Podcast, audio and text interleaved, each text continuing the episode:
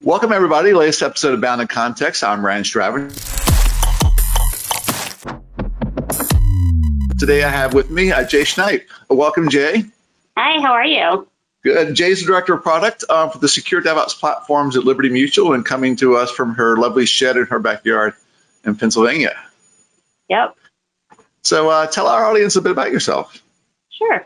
Um, so I've been at Liberty um, coming into my 16th year which I never really thought I'd say that, um, given you know coming out of college and working for a number of dot coms in Boston. Um, had worked for about eight of them that have all gone out of business at this point, and actually by 2001 they were all out of business. and so you know jumped around a lot, but learned a lot about product, about marketing, about um, you know how do you build relationships with customers? How do you get feedback from customers? How do you better understand um, the perspectives that you know you want to share one as a as a product person, but then also you know how do you listen to your customer and make you know everything that you want to do focused on, them.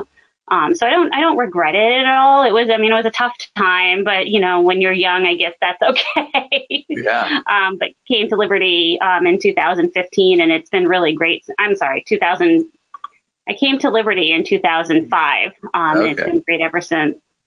Well, awesome. So, so you have this really sort of product background, but yet you work on some kind of a technical kind of the DevOps sort of sort of platform. Yeah. So, so what sorts of work do you, you and your team do? What kind of problems do you tend to solve?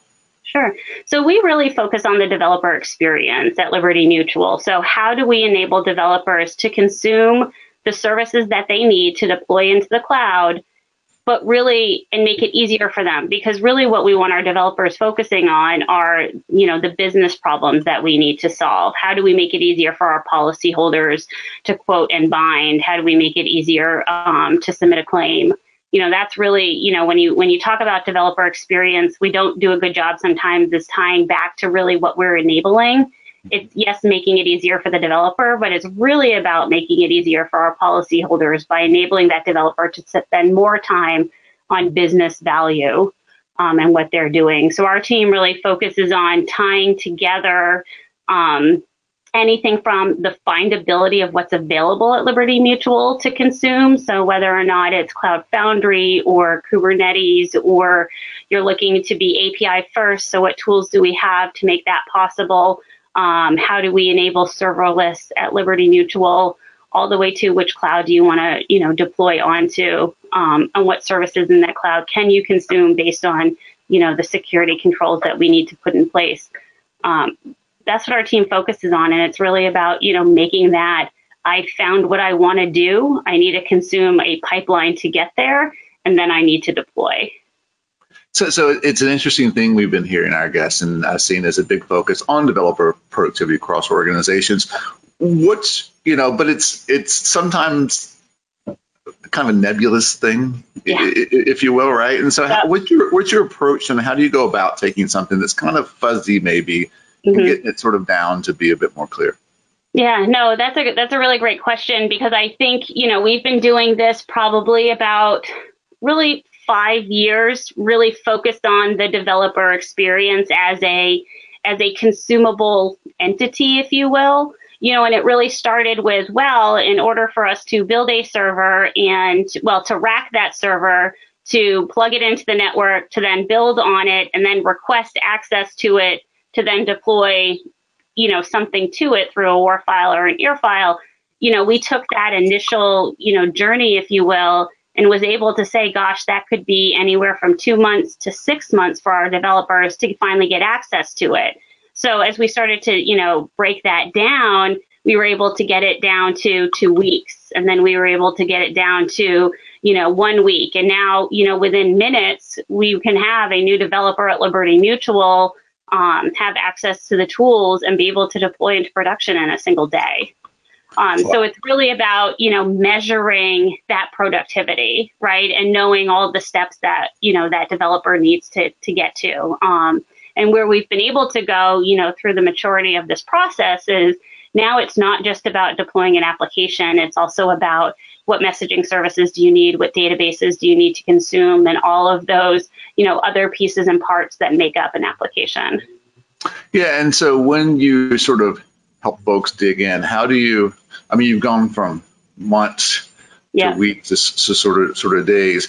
As you go through there, I'm assuming a lot of that has been the benefit of cloud technology and the ability to sort of Definitely. lay out that environments. How is it? Uh, how has the developers' experience adjusted? Because you know, back in my career, and I was in, in, in, I've been doing this for a long time. Yeah, you basically got hardware involved and figure, ah, that's going to take two or three months. Like they'll, they'll get going. Just give me yeah. a big enough machine at some point. And the other thing you used to do up front as architecture is you spend a lot of time capacity planning. Yeah. Because to put that hardware order in, you had to really understand your volumes in these days, and that just it's kind of gone by the, the, the wayside a bit. But if you accelerate that cycle, and now they can do it much quicker, what have you noticed in the, either the trade-offs or the difference in the behaviors or the different knowledge that that drives an engineer today versus maybe you know 10 years or so ago? Yeah, great. Um, we are asking a lot more of our developers at this point, right? Like yeah. they were, they used to be able to just focus on the application that they were building, the language that they were using, and then wrapping it up into a file that then a sysadmin would deploy on their behalf. Now we're asking them to do all of those pieces, understand pipelines, understand, you know, the build process, understand a deploy process, and then as we start to, you know, those add-ons that make an application an application, we have Java developers now that need to know enough about a database to be able to p- deploy that as well for them. So, you know, we couldn't have done this without the evolution of the developer and engineer at Liberty and what they're willing to take on and what they want to be able to understand about the whole picture of an application versus the smaller pieces or parts that they used to focus on before. Yeah, we, are seeing that trend as well. You know, more of the instead of the dev and the ops, you're getting to sort of these design build run teams, like longer. Yep. Are teams who have to now accommodate things like um, maintenance and uh, alerts and on call. Are you guys seeing a similar evolution to, to putting more of the full life cycle of the application under sort of um, development teams? Absolutely. You build it, you own it. And what's interesting too is as we start to, you know, we've we've gone back and forth about, you know, how much does somebody really want to own? We're starting to see now is like, well, you can't take that away from me. You know, if I'm going to be responsible, I want to be responsible. And these teams are, you know, demanding might be a strong word, but are really saying, nope, we're gonna we're gonna take it all on our own, and we want to be, you know, a part of that that full experience for our our customers that consume that application. When you think about the platforms your teams build out, like a, certainly a large organization like Liberty probably has you know, thousands of developers, lots of applications. What are some of the challenges with designing and building a platform that kind of serves every body's needs? I see this is another constant uh, challenge with organizations. Is you know, on the one hand, you don't want ten of these platforms sprouting up all the organization, but the challenge is with having one means it has to serve everybody's needs. Can you talk to us a bit about how you go about sort of solving that type of problem. Yeah, definitely. You know, we look at the different components and parts of what it's going to take to manage and run that application. So there's a cost component of it, like how much is the business willing to spend to run that application out in AWS natively or Kubernetes or within Cloud Foundry, um, and making sure that that information is available um, to the developers and to you know the managers that need to make those decisions. Um, security has probably been one of the biggest, in my opinion, success stories that we've had. Is we've partnered with our security teams from the get-go with a lot of these applications or platforms, and you know we don't make a lot of changes without them being involved. Um, and we've partnered with things, for example, in AWS, we offer a service called Radar that we've built um, ourselves. And what that does is enable compliance from the get go. And so we're enforcing security policy through the process, but also providing that trust and that that um, that opportunity for our customers to say, I know if I leverage AWS, I'm going to be secure because a, a lot of those policies have already been enforced through the process of deployment or build. And so for us, it's really been about the confidence that developers need to have, or even our business needs to have, that the cloud isn't going to be um, something that's a wild west, you know, and we're we're putting we're putting the the right compliance in place, so you're really getting built-in compliance as opposed to um, something that you need to build yourself. Yeah, and as, as, as, security continues to shift left, and that's a perfect sort of you yeah. know analogy. I learned in my career, man, if you get security involved late in the game, it's it's yeah. They're going to basically say no. Um, yeah. For, for, other sort of reasons, right? Yeah. So get involved um, early, and exactly what you mentioned. The more that we can codify these security policies, have a way to automate it, not just try to remember to tell everybody to remember to do this. Right. I think long term that makes the security team more effective, and, right. and it, it, means that you can get a win-win. It doesn't. It's not a trade-off between secure and, and engineering right. experience or secure and, and speed. When yeah. done right, it can be sort of a benefit. Right, and it and it starts to make even compliance easier, right? So if mm-hmm. we know that teams are leveraging certain patterns that we've provided, it's a lot easier to go through attestation because if they're using certain patterns, we know that it's secure, and we don't have to investigate and interrogate every single piece. We have, you know, confidence that as long as they're maintaining that application or instance, then we're good to go. Yeah. So, what are some of those key lessons? I mean, you, you have been at Liberty a, a, while and helping a team see this transformation. What are those key lessons that you sort of picked up that you think would be good to, yeah. share? Yeah, so definitely getting security um, involved early and often, like you had mentioned. Um, when we first brought AWS in, um, we had security at the table, and while frustrating a little bit um, because you know they were identifying things we certainly didn't think about, um, it made the transition a lot easier. We've also invested heavily in UX, and so that may seem weird because we're a you know for developers by developers, if you will, group. Um, but that experience that they have is just as important as the experience our policyholders have to manage, you know, their account or their policy. And so, you know, we have UX embedded in our teams. Uh, we have a strategist that works with me to look at the entire end to end process of the developer experience and help us identify opportunities of where we can get better. Uh, we have a content strategist that's working with us to help kind of change from a knowledge base, go find the right content that you need to a contextually relevant process where we're bringing forward um, knowledge within the process that a developer is going through. Um, so really, really great opportunity for our customers and you know our developers to experience our tools in a way that you know doesn't cause a lot of um, stumbling blocks, or at least that's our intent, right? And when we do face a, a, stumbling block, you know, we're we're we're right up in there um, working with them to help resolve that. So it sounds like you're really investing in some of the experience of your, your developers by putting them center of sort of your your your solutions here. Absolutely, absolutely. What are some of the topics? So you guys have made a lot of progress. What are those topics that are sort of top of mind for you these days? I mean, where do you see you guys going, you know, this year and next year? Yeah. Good question. Um, the investment around knowledge is something that we continue to have conversations about. Um, and, and where does that knowledge exist? How do we manage that knowledge? And how do we find it, right? So the findability of knowledge is really top of mind right now. Um, we have a lot of different tools that we leverage. We have a lot of different places people can go to get answers and ask questions. Um, but how do we really put that in the context of the experience of the developer so that, you know, when they need to ask a question, they can where they are rather than having to know the four or five different places that we, you know, maintain knowledge. Um, you know, the other thing that's really big for us right now is around reuse. So we've introduced um, a new site called what we're calling Marketplace, and that's really the opportunity for our customers. Um, and when I say customers, I mean our our partnered development teams. Um, they offer a lot back to the community. And so, how do we build a location where they can go and make the work that they do consumable? You know, and then how do people find that? So we really invested in that idea of reuse and the ability to provide more community sponsored um, tools and instances that can be consumed by not just a single market, but the entire enterprise. You know, and that's been that's been really exciting because you know we did it in a way that wasn't just about giving people a place to put things, we enabled them to put things there without our intervention, right? So really kind of starting with the idea that we don't want to be a blocker for this.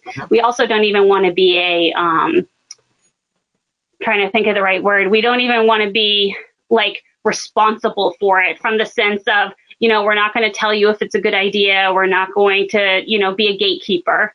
Um, and so, you know, really we're going to allow the data to tell us what's valuable out there, what's being consumed, um, and all of that data was built into it as well. So we know um, what's being downloaded, what's made it into production, how many people have clicked on it, what's being consumed, and you know what are our most popular offerings within that space.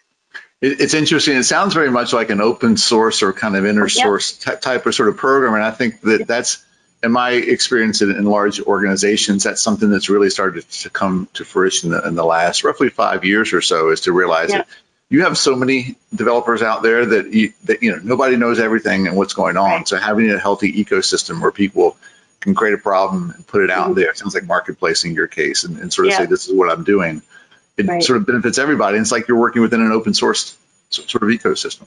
Right, right, and we have so many, um, so much is learned through tribal knowledge at Liberty as well, mm-hmm. because we have so much tenure that you know, we need to even the playing field for our developers who are new, um, the the junior people that we're bringing in. But even it's really even difficult for senior developers that are moving between markets. You know, the processes are different, the the content's different, the where you go to consume information could be different, and so you know, really rallying around what's good at Liberty and what can I reuse is is a really big focus for us right now.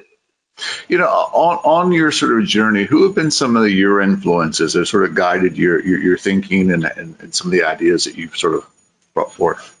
Yeah, um, great question.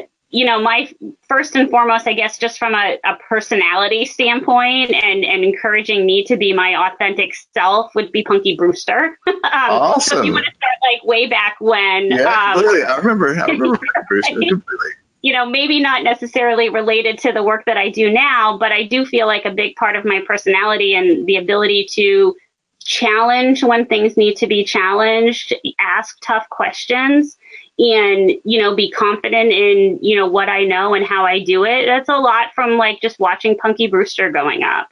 You know, and then, you know, as we've, you know, matured into, you know, the product person that I am and, you know, where I really want to be, um, I was actually just telling my team today, um, a girlfriend of mine that I worked with about 18 years ago just wrote a book called Trustworthy. Um, and it's really about building trust and building brands um, and how do we make that better. Um, so Margot Bloomstein was a was a big part of you know my voice and the tone that I use and the adjectives I choose. Um, and so you know just you know peers across my life have been really influential. Um, from a product standpoint, it has to be John Cutler. It's probably one of my favorite Twitter follows.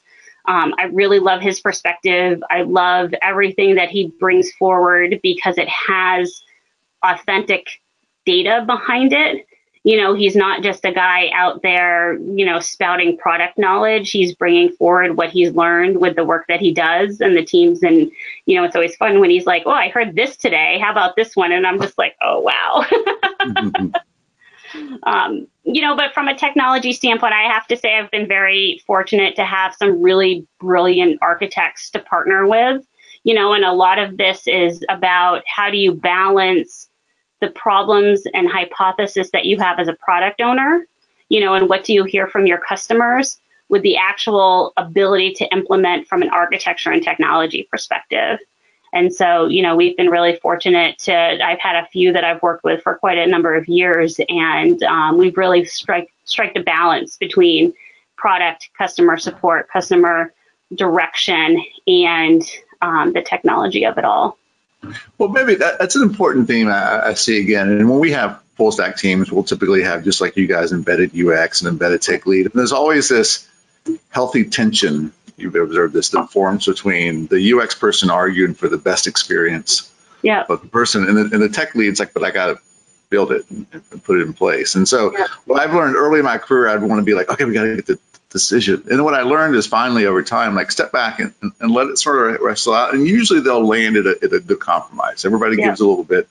Talk to me about how you, and, and, the reason I bring this up is it's part of the, the role, I think, of the product owner is to balance and listen to these sort of different kind of competing ideas and then try to get them to work towards synergy get? Like, how does that play out in some of your teams where you're you have folks advocating for the experience and then Yeah. folks advocating for the the, the uh, buildability? Yeah, where we really break it down to is like, what is the value we can provide in the most, you know, in the shortest sense of time, right? So, you know, MVP, if you if you want to go there, although I do think that word's been destroyed in Yes, recent years from an interpretation standpoint.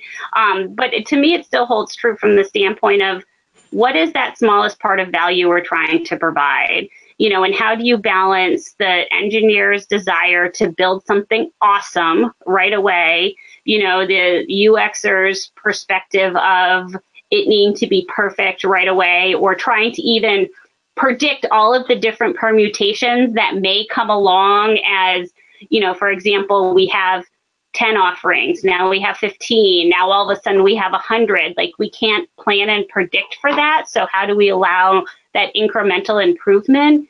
And i think what was what was hardest for all of us is to say it's going to change. We know that mm-hmm. Committing to a direction and then allowing that change to happen when it's appropriate um, i think we spent a lot of time early on trying to think about think too much about the future and trying to predict where we go rather than saying let's try something first learn from it and then you know move on to the next piece Yeah, I mean, from design thinking, I picked up a bias towards action. Is really one of those. You know, like yeah, you- you're you're not going to sit around and sort of pontificate all the different ways. Like get out there, do something, and try it.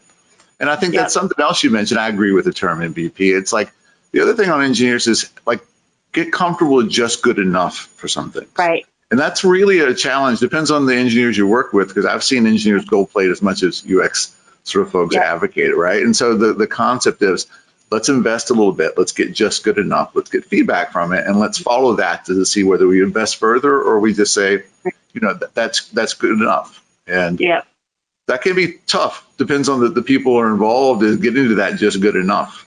Yeah.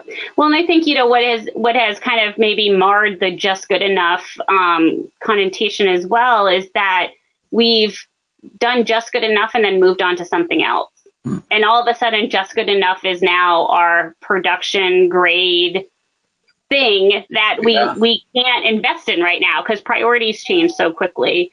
And so, you know, finding that balance of what is good enough for now, committing and um, ensuring that our customers it meets the customer's needs in a way that doesn't require us to move forward. But then if we are concerned about the opportunities um, or we've brought forward technical debt because we made it just good enough from a customer perspective but maybe in the back end we've we've muckied with some stuff you know how do we as product owners acknowledge that and give back to our developers the opportunity to change that and update it as we move forward.